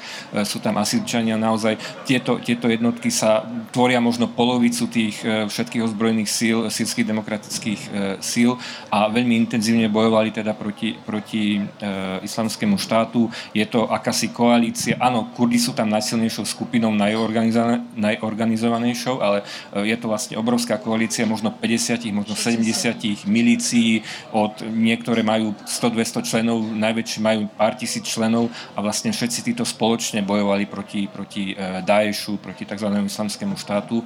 My stále hovoríme teda o kurdoch, aby sme v tomto, v tomto trošku, trošku boli... A to je, to je tá SDF. A ešte jednu vec k tým Turkom a že, že prečo sú akože na tej druhej strane bagrikády, tak aj teraz napríklad, keď išli keď, keď začala tá operácia Prameň mieru, tak ich okrem teda tureckých vojsk si prizvali aj sírske, sírsku slobodnú armádu, čiže to sú zase takí žoldnieri, ktorí ktorí robili rôzne také výboje. A teraz keď aj vidíme, neviem, spomínala sa nejaká kurdská starostka, ktorá umrela tak napríklad to boli, to boli vojaci sírskej slobodnej armády, ktorá teraz spolupracuje a ktorú mm, financovali. No, v podstate e, slobodná sírska armáda boli tí povstalci proti sírskému režimu. Mnohí z nich utiekli, mnohí z nich teda e, skončili v Turecku, respektíve aj z tých utečencov v Turecku vlastne e, pod tým pláštikom sírskej slobodnej armády vlastne Turecko vytvorilo tie ozbrojené jednotky. A áno, tieto jednotky vlastne, e, vlastne vedú, dá sa povedať, že ten hlavný úder v severnej Sýrii a e, teda Turecko ich istým spôsobom využíva. A e, máme teda tie správy o tých e, môžeme rovno povedať, vojnových zločinov, týchto, týchto nazývajú sa žoldnieri, ale ja, ja by som chcel podotknúť, že tie ich aktivity, respektíve ich, ich zločiny sa nejako nevymýkajú z celej sírskej občanskej vojny. Jednoducho, ono, to, ono je to tam normálne. Takto tá vojna prebieha v tej, tej, v tej Sýrii a oni nerobia nič iné, čo, ne, než čo robia podľa nich, respektíve čo naozaj robia všetky mm. ostatné, ostatné skupiny. Tam ešte by som, ešte by som podotkol, keď e, pri vytláčaní toho islamského štátu, e, keď Kurdi vlastne obsadzovali ten sever Sýrie, tak došlo aj k dosť masívnemu úniku, respektíve úteku e, arabských občanov e, Sýrie z tejto oblasti, ktorí utekali práve, práve do, do Turecka a ktorí tiež možno nemajú dobré srdce na tie kurdské, kurdské jednotky z, týchto, z tejto doby teda.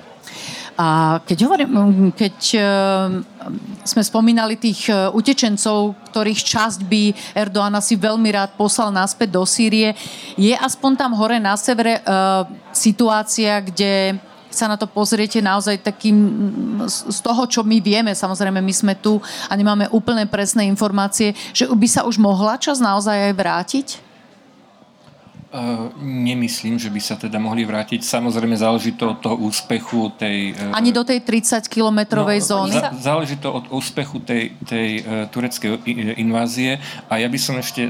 Ja mám také trošku podozrenie, že, že tam trošku ide aj naozaj teda aj v tej Syrii, nielen v samotnom Turecku o tie ekonomické záležitosti, pretože to zase budú zákazky pre turecké firmy, ktoré tam budú budovať nové mesta, aby sa tam tie 2 milióny e, Sýrčanov nejakým spôsobom zmestili. Ale tá situácia teraz nie je taká, aby, aby naozaj sa tam mohli, mohli nejakým spôsobom presíliť. Záleží to od toho výsledku tej invázie. Ináč ja by som ešte k tomu povedala, keď som videla tie utečenecké tábory na tej sírsko-tureckej hranici, oni sú v tomto neuveriteľne e, ako efektívni. To, e, ja nebudem obhajovať turecký systém, ale to toto ako, to, čo my občas tu v Európe si škrábeme za ušami, že ako to urobiť a kedy a čo, toto oni minimálne v tomto Ale sú veľmi to efektívni. To sú tie možnosti to, autokracie, ktorá, autor... ktoré demokracia nemá, bohu. Hej, presne Al, tak. Alebo možno chvála Bohu ja som chcela ešte k, tým, k tomu presídľovaniu, že uh, my sa rozprávame o, o oblasti, ktorá je na východ od Eufratu, ale na západ od Eufratu už prebehli dve operácie a Turci mm-hmm. teda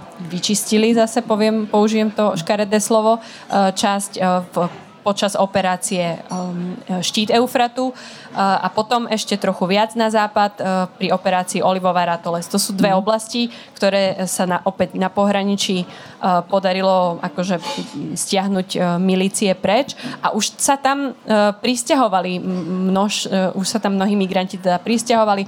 Turci dokonca hovoria o 300 tisícoch ľudí, čo už sa tam teda presťahovali mm. za, za, za rok, takže majú ambíciu ešte viac, ale hovoríme aj o, o už sme to tu spomínali, o nejakom inžinierstve e, populačnom, um, nových zákazkách a, a je tam mhm. teda veľa takýchto elementov. Nie je to teda také prvoplánové. Má, má to ten Erdogan trochu premyslené. On, on, on totiž o tých operáciách a o tej safe zone, o tej bezpečnostnej zóne hovorí roky, rokúce naozaj. Mm. Ja sa opäť vyzvem, máte ešte šancu, e, máme čas. Ešte sa nám nestalo, že by neboli otázky z publika, ale v poriadku, ak, ak teda ideme cez slajdom, môžeme pokračovať. A my sa tu rozprávame o, o, o tom, aká je tam situácia. Tu je taká otázka, ktorá má tiež 4 lajky, že či si myslíte, že naše médiá fabulujú, alebo teda či prinášajú e, pravdivé situácie o, o, o situácii v Sýrii. E, tu máme e, Jarka, ktorý je arabista, Lucia hovorí veľmi hovorí plynulo po turecky, otázky, takže e, máme aj infor- minimálne tým chcem povedať, že tie zdroje informácie ne, neprichádzajú len z anglicky hovoriacich krajinách, čo môže byť problém, ak, ak, ak sme závislí len na zdrojoch povedzme z amerických televízií. Takže keď vy vidíte, ako naše médiá informujú o tej oblasti, uh, ako, ako informujú médiá? No, Pravdivo či nie? Tak ehm, ja si myslím, že pravdivo, ale zase veľa vecí je nedokončených, veľa vecí je zamlčaných, veľa vecí sa vysvetľuje zle. Ehm, zase médiá fungujú na princípe e, tlačových agentúr, preberajú tie správy. Sú tam nejakí naozaj tí vojnoví reportéri, ktorí vysielajú e, vlastné správy, ale sú to zase také lokálne správy, nie, nie globálne, nedá sa, to, sa na to pozrieť vlastne z nejakého, nejakého e, väčšieho pohľadu. Eh, nemyslím si, že by nejakým spôsobom média eh, programov fabulovali. Častokrát sa stane, že sa nejaké veci, nejaké správy nakoniec nepotvrdia, respektíve, že sa to nejak udialo predsa len trošku ináč a podobne. Ale eh, ja si myslím, že kto chce, ten si naozaj tie informácie vie nájsť, vie vyhľadať a dokáže sa na to pozrieť z niekoľkých uhlov pohľadu, z rôznych tlačových agentúr, ktoré môžu mať rôzne ideologické zázemie a podobne, e, respektíve žiadne ideologické zázemie. Nemyslím si, že by, že by tie správy boli nejakým spôsobom e, výrazne skresľované. Čiže nie sú zámerne tendenčné v zmysle, ako hovoríme teraz o mainstreamových, o relevantných médiách. O, tie som mala na mysli a predpokladám, že tie mal na mysli aj, aj autor tejto otázky. O, samozrejme, na Slovensku asi médiá nemajú veľmi ani zdroje, aby, aby do tej oblasti posielali svojich reportérov čím ich neobhajujem, ja len hovorím, že naozaj uh, sa spoliehajú na ten rewriting, to prepisovanie spravodajstva uh, z, z oblasti. Lucia, ako to vy vnímate? Uh, samozrejme je to, je to neskutočne ťažké, veľmi málo ľudí tam reálne, reálne je a reálne to vidí. Čo sa slovenských médií týka, tak samozrejme Turecko dostane 2-3 minútky v bloku zahraničných správ, čiže vysvetliť historický kontext a povysvetľovať každú PKK, PYD, YPG, YPJ, každú skratku, ktorú tam máme. A ktorá... Ja len preto som hovorila o tých kurdoch, lebo keď to tu Lucia začala rozprávať všetky tie skratky, ja si myslím, že polka publika ne, nevie, o čom to a, hovoríme. A, a každý má iný za, a každá strana a, a je to tak neskutočne komplexné, že vysvetliť čokoľvek v, v rámci troch minút, aj keď dostanete 10, to vám mm. nikto nedá v televízii, uh, tak, tak sa to nedá. Mm. Ani teraz um, asi ťažko vysvetlíme mm. naozaj, čo sa v skutočnosti deje. To je jedna vec. A druhá vec, uh, podľa mňa je veľmi veľa zdrojov, nielen v turečtine alebo v arabčine, teda aj v kurčtine, ktoré sa dajú čítať, sú priamo odtiaľ, veľmi aktívny je Twitter, sociálne siete, fungujú fantasticky. Aj, aj Rojava napríklad, e, Rožava, to ja som oslovenčila.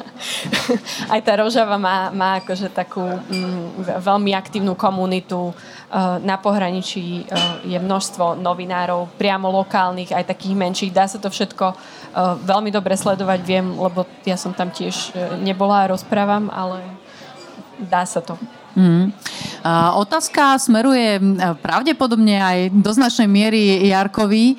Ak je podľa vás na to prežité, aká je potom alternatíva kolektívnej obrany v Európe? Myslíte, e, že bez NATO by sme boli chránení pred konfliktom? A to je naozaj akože z pozície Slovenska e, je to veľmi citlivá otázka, lebo naozaj pre nás ja asi nie... nemyslím, že NATO je prežité, ako možno som bol nejak zle pochopený, ale jednoducho NATO vzniklo e, za nejakých podmienok a musí si nájsť e, nejaký spôsob fungovania v iných podmienkach, ktoré sú naozaj teraz iné. Na to sa rozšírilo dosť, dosť teda e, ďaleko na východ do bývalého bloku, sovietského bloku, v podstate krajiny, ktoré boli, ktoré boli v nepriateľstve s NATO boli členmi Varšavského paktu, tak teraz sú vlastne členmi, členmi NATO. Takže jednoducho NATO sa nejakým spôsobom aj pretransformovalo, ale zase záleží na tom, Turecko malo tú úlohu v rámci Severoatlantickej aliancie v, v počas studenej, studenej vojny. A tá situácia sa zmenila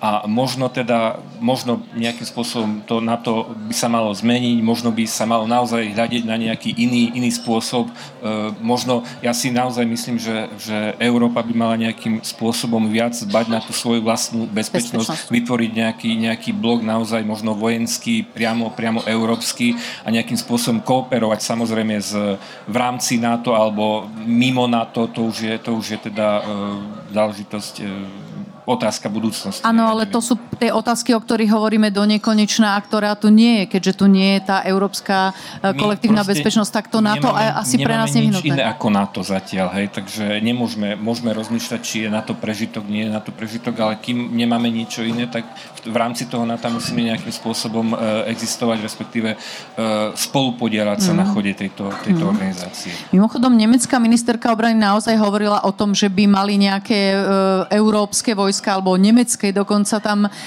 operovať. Veľmi rýchlo to bolo spacifikované aj v rámci Nemecka, čiže Mali by sme nejakým spôsobom naozaj byť aktívnejší? Ja si neviem predstaviť toho európskeho politika, ktorý by presvedčil svojich voličov, že, že treba, je, je nutné poslať e, vojakov jeho krajiny do, do Sýrie. To si naozaj neviem predstaviť, že taký A zároveň by bol... nás tu všetci antimigrační presviečajú o tom, že predsa musíme riešiť veci tam, tam, kde, kde vznikli, sú, tam, áno. kde vzniknú. Tak.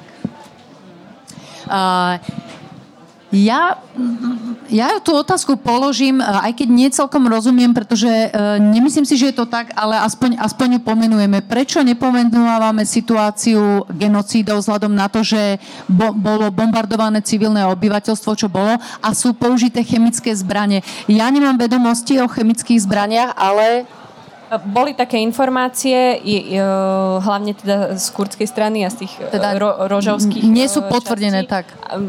Nejaká medzinárodná organizácia ich nepotvrdila. Ja som teda ne, nezaregistrovala mm. niečo, nejakú vyššiu inštanciu, ktorá to potvrdila, ale boli také informácie. V každom prípade objavilo sa to, ale ne, nemáme tieto informácie. Jarko, z, z vašich zdrojov? Tak e, zase genocída má nejaké, e, je to vlastne termín označujúci presne nejakú, nejakú situáciu. E, nemyslím si, že v záujme Turecka je vyvraždiť kurský národ. E, v rámci toho Turecka Turci by boli najradšej, keby Kurdi sa stali Turkami, ale keď sa to nedá, tak nech sa aspoň správajú ako Turci, nech, nech teda nech nejakým spôsobom e, nedávajú najavo, že sú, že sú Kurdi, ale nie je tam ten úmysel nejakým spôsobom Kurdov vyvraždiť. A to je vlastne genocída. Uh-huh. A pokiaľ ide o to použitie chemických zbraní, ktoré samozrejme e, v Sýrii a v tomto konflikte boli viackrát použité, ale tuto ja nemám vedomosť, takže vy? Uh, aby tiež, sme tomu nejaké, divakovi... Zaregistroval som nejaké správy teda z kurdských, z kurdských informačných zdrojov o použití nejakých, nejakých zbraní, ale nemám, nemám teda nejaké bližšie, bližšie informácie. E, zas, tr- trošku by som možno zase E, zabrdol do trošku iné, z iného konca do toho. E, nejako sa to nevymýka z toho e, charakteru celej sírskej občianskej vojny. Stále sa tam nedieje nič, čo by sa nedialo už dávno, dávno predtým. Keď si zoberieme len takú naozaj, zase nechcem byť cynický, ale len počet mŕtvych, tak stále, stále nedosahuje ten, ten, ten e, vlastne ani civilné obyvateľstvo, ani mm. počty tých mŕtvych bojovníkov, či na jednej, či na druhej strane, stále nedosahujú tie, tie, tie čísla čo aj z minulého roku, mm. to nehovorím o roku 2014, keď tam boli naozaj mm. najväčšie mm. civilné straty, aj straty mm. všetkých, všetkých bojujúcich strán. E, tá situácia je nová tým, že naozaj Turecko otvorenie vstúpilo na, na cudzie územie, viac menej je to invázia, ale čo sa týka tých, toho charakteru tej, tej vojny, nejako sa nevymýka z toho, čo sa tam už naozaj roky, roky deje.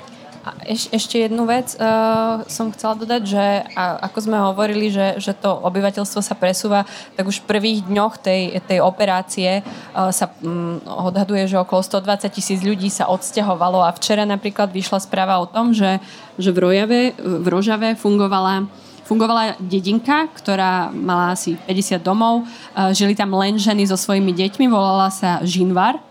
A tento žinvar uh, fungoval asi 3, 3 roky. Opäť mal takú nejakú svoju komúnu. Žili tam len ženy, ktoré buď odišli od svojich mužov, pretože ich nejako zneužívali, alebo im muži vo vojne jednoducho zomreli. Táto dedinka bola celá pomaľovaná, strašne veľa takých krátkých dokumentov sa o nej natočilo. Úplne taká sympatická, utopická ženská e, dedina. Deti mali školy, bolo tam múzeum dokonca, všetko si tam pestovali a tak ďalej. A včera, ako sa zase posúvajú tie jednotky, museli všetky tie ženy odísť aj s deťmi a, a, a odpratať sa to teda do iných de- dedín. Mimochodom, aký teraz vlastne majú postoj uh, Kurdi voči Američanom, lebo uh, oni to naozaj veľmi citlivo niesli z pochopiteľných dôvodov, ktoré ste už obaja uh, niekoľkokrát spomínali, ale je tu otázka, že do akej miery uh, v, posledne, v kontexte tých udalostí, ktoré sa udiali, uh, je kurdská, kurdské vnímanie Spojených štátov? No, Američania už toľkokrát uh, ako keby uh, nechali Kurdov na pospas v rámci histórie, že uh, ja osobne si myslím, že Kurdi neboli až takí prekvapení. Je to také známe, že, že kurdský jediný priateľ sú hory. Takže myslím si, že väčšina Kurdov sa naozaj spoliehala E, skôr na seba a, a nečakali, že Američania im... Ale samozrejme, dodávali zbranie, dodávali muníciu, boli veľmi dôležitým e, podporovateľom. Zase nemyslíme si, že, že nemali, že len čakali Američania alebo na to jednotky je s založenými ist, rukami. Je tam istá zatrpknutosť, ale asi realita je taká, že čo už človek môže proti. Ale zase, keď sa na to zase pozrieme historicky na ten, na ten kurdský národ, tak čo môžu povedať si, no zase zaz nás niekto zradil, hej, akože už sa to stalo toľkokrát, že už sme si zvykli. A ešte možno v tom, že ako vnímate možný vývoj Kurdov do budúcnosti, predsa len e, je ich e, tých 30-40 miliónov v tom regióne. Myslíte si, že teda bude im umožnená vlastná štátnosť? Pekná otázka. Tuším, čo mi odpoviete. Um, Možno ale z dlhodobého hľadiska, ako to vnímate? Pretože tie pokusy tu samozrejme sú, len vždy niekto príde a ich zradí. Mimochodom, to referendum bola tiež snaha o niečo, ale zlý timing asi. Áno, no nevyšlo to referendum.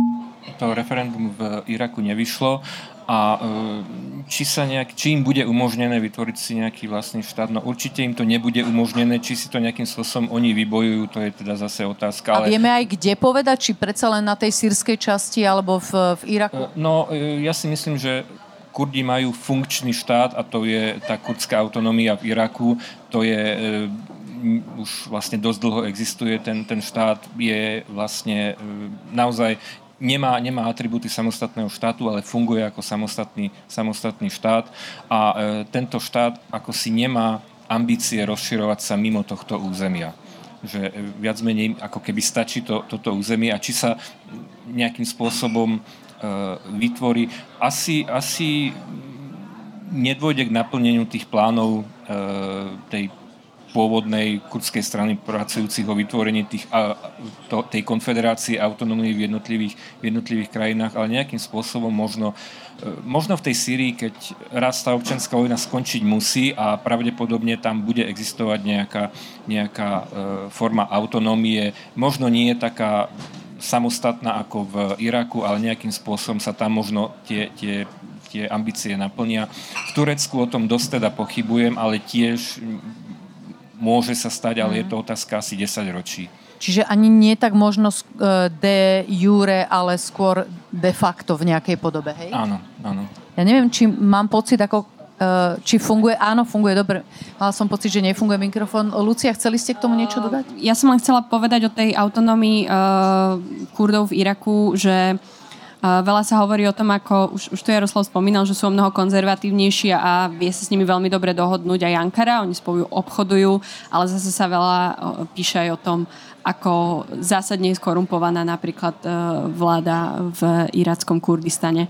Uh, Barzania. Hej, a, a v Sýrii teda tá komunikácia s Ankarou, teda sírsky Kurdi s tou Ankarou jednoducho nedokážu komunikovať, ale do budúcnosti veľmi by ma zaujímalo, aký takýto marxistický model komún môže fungovať v rámci uh, iných častí uh, Blízkeho východu, pretože oni sa snažia naozaj dostať tie menšiny uh, dokopy, fakt už, už to bolo povedané, rôzne, rôzne etnika v rámci komúny, bez hierarchie, úplne, úplne iný systém, na aký sme zvyknutí a ako by toto možno fungovalo aj v nejakých iných častiach, kde je tak zmiešané obyvateľstvo ako v tejto časti.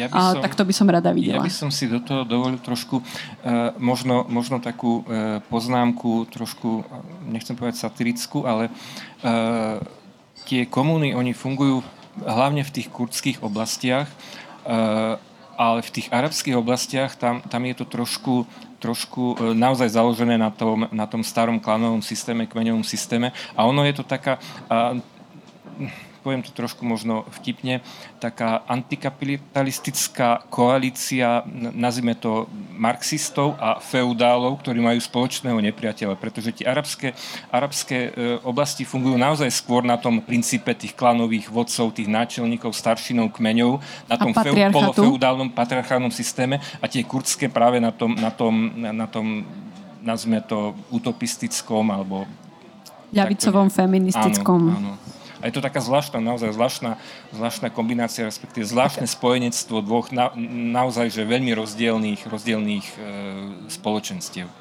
No, um ja, ja už som tú otázku niekoľkokrát naznačila a, a otázka nám, sa nám vracia, takže mali by sme ju asi ešte, ešte dotu, doťuknúť, že či naozaj Európska únia nevie s Tureckom komunikovať, lebo evidentne Rusi to svojím spôsobom zvládajú, Spojené štáty majú veľmi svojským spôsobom prostredníctvom Donalda Trumpa, Európa polmiliardová ekonomická veľmoc a v tomto ako keby tu niečo povedia Nemci, tu niečo povedia Francúzi, tak nevieme komunikovať, nedokážeme s Tureckom komunikovať. Je tu taký náznak, že tvrdo reagovať, diskutovať s vyhražajúcim sa Tureckom. E, neviem, silou to asi nepôjde, čiže vieme my komunikovať Ale s Tureckom? zase otázka je, s kým vie Európska únia komunikovať. Tu máte naozaj kopec hlav štátov, každý, každý hovorí za seba. E, Európska únia nemá nejakú spoločnú zahraničnú politiku, funkčnú spoločnú, majú, má teda inštitúcie, ktoré by mali týmto spôsobom fungovať, ale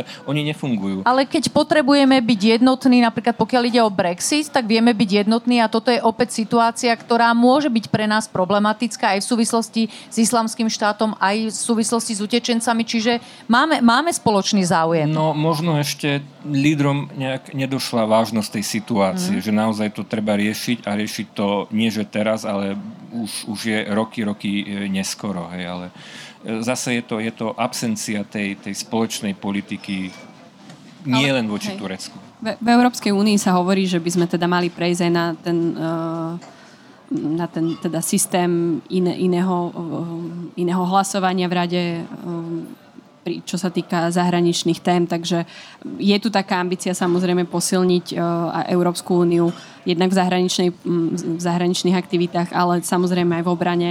O mnoho viac peňazí sa tam leje. Akože, samozrejme je to proces.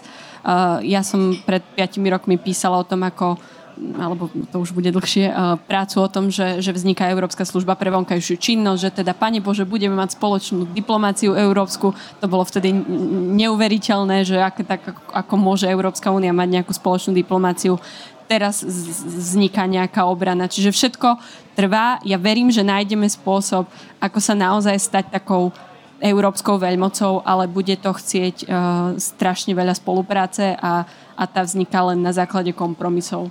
Mhm. No, blížime sa do finále, takže možno by sme mali uh, zodpovedať na tú otázku, ktorú my sme mali v názve. Turci uh, teda uh, urobili inváziu do uh, Sýrie, ponesieme následky my, a myslím Európania, ale takisto aj my Slováci. Mimochodom, blížia sa voľby. Pamätáme si, keď naši politici išli riešiť situáciu na macedónsko-grécku hranicu uh, do Idomeny a Gevgelie, takže Um, ponesieme následky z tohto, čo sa teraz udialo v, v Sýrii? No nejakým spôsobom určite áno, ale tiež nikto ešte nevie odhadnúť, čo budú tie následky, či naozaj príde nejaká nová utečenská vlna, alebo či nejakým spôsobom zrastie zase nejaký terorizmus alebo niečo na tento spôsob. Ehm, každá akcia má svoju reakciu a dá sa to povedať aj naopak a určite teda nejakým spôsobom sa to Slovenska dotkne, ale nielen Slovenska, celej Európskej únie. Myslím si, že v tomto Slovensko nebude teda tým nejakým e, štátom, ktorý bude priamo ohrozený, priamo zasiahnutý, ale dotkne, určite sa to nejakým spôsobom dotkne nás, aj nás. E, ťažko odhadnúť, akým spôsobom. Lucia? Rozmýšľam, čo múdre povedať, ani čo nenapadá, ale um, ja opakujem asi, asi to, čo už som povedala, že, že musíme aj, ak sa bavíme o Turecku, tak počúvať nie len to úplne povrchné kričanie, čo počujeme každý týždeň to isté, ale snažiť sa pochopiť, čo všetko, každý narratív, ktorý tam prebehne, znamená. Ako veľmi dôležité sú tie historické vzťahy, pretože ak my ich nepochopíme, že, že prečo sa tí ľudia tam bijú, alebo že o čo im ide, tak nemôžeme robiť ani žiadnu politiku na to a na niečo nadvezovať. Čiže pochopiť do hĺbky celú tú záležitosť, porozumieť uh, tomu, čo sa hovorí a spolupracovať. Vieme o tom, že, že, Turecko, že, že aj Turecko je stále pre nás hrozne dôležité uh, z bezpečnostného hľadiska, aj z ekonomického hľadiska. A, a jednoducho musíme sa naučiť um, nejako vymyslieť tú spoluprácu s Erdoánom. Už ho vieme čítať, už sme sa naučili aj Trumpa trochu čítať tak už by sme sa mohli konečne aj Erdoána naučiť a, a hádam by to šlo lepšie potom. No tak e, čiastočne pochopiť situáciu sú sme sa snažili aj dnes na tejto diskusii. Ja vám ďakujem za účasť. Ďakujeme teda uh, Lucii Jar, editorky Euraktiv. Ďakujeme. Môžeme aj potleskom. Uh, ďakujeme, ďakujeme arabistovi Jarkovi Drobnému. Samozrejme, Poďakovanie patrí aj hlavnému organizátorovi zastúpeniu Európskej komisie na Slovensku, takisto nadácii Hanza Seidla, eh, Slovenskej spoločnosti pre zahraničnú politiku. Poďakovanie patrí aj našim mediálnym partnerom Euraktiv, eh, SME a Rádio FM. A samozrejme máme tu teda výťazov dnešnej, e, dnešnej teda diskusie, do ktorej ste sa zapojili hojne prostredníctvom slajdo, za čo vám ďakujeme. Agata, Vincent a Lubo. E, po skončení o, o, o sekundu si môžete prísť vyzdvihnúť e, svoje ceny, ktoré do, dostanete. Ja vám veľmi pekne ďakujem, že ste prišli a že ste si vypočuli že ste sa zúčastnili tejto diskusie. Ja sa obávam, že, že k tejto téme sa ešte vrátime. Prajem vám všetkým pekný večer z Café Európy. Moje meno je Olga Baková. Dovidenia.